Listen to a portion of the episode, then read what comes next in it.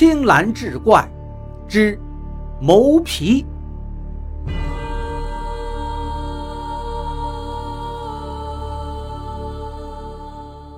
书接上回，却说那周少言又回到了广泽山，循着小路往山坳进发，不时暗暗怀中的布囊，那里面是他请道士给画的符咒，专门用来降妖的。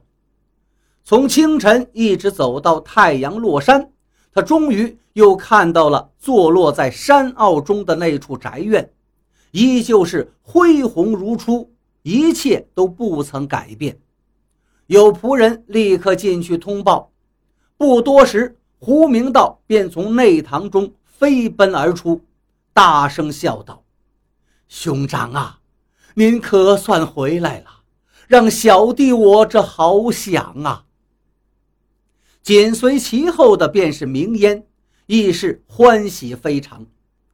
周少言特别留意看他，这两年都过去了，明烟还与当日离别之时无异，果然是个妖精。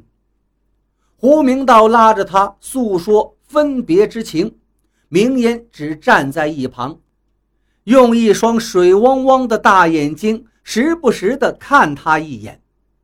当夜。二人连夜痛饮，直至天明时分，周少言假装睡着了。胡明道由丫头搀扶着出门，不过刚走出门槛儿，人就没了，想来是弄了变化，回到花园的窝中去了。周少言当即出门，朝天连放响箭三支，连峰城早就带人包围了宅院。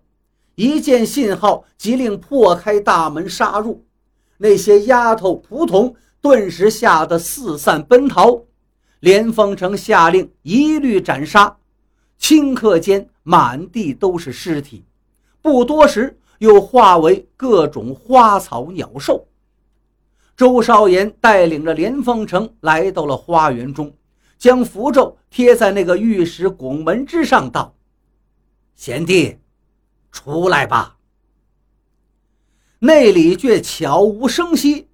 周少言冷笑道：“你再不出来，我可就挖了你的窝。”只听窝里窸窸窣窣，半天探出了一个小小的狐狸脑袋。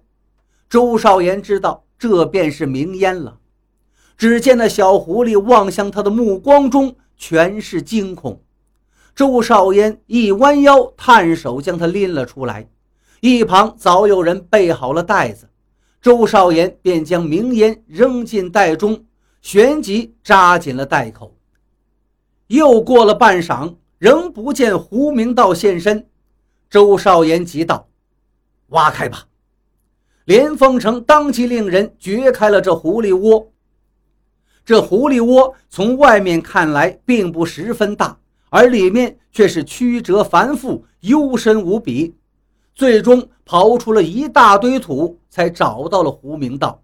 他果然是喝多了，竟然此刻还在酣睡，便扯着腿儿扔进袋子时，还不曾醒来。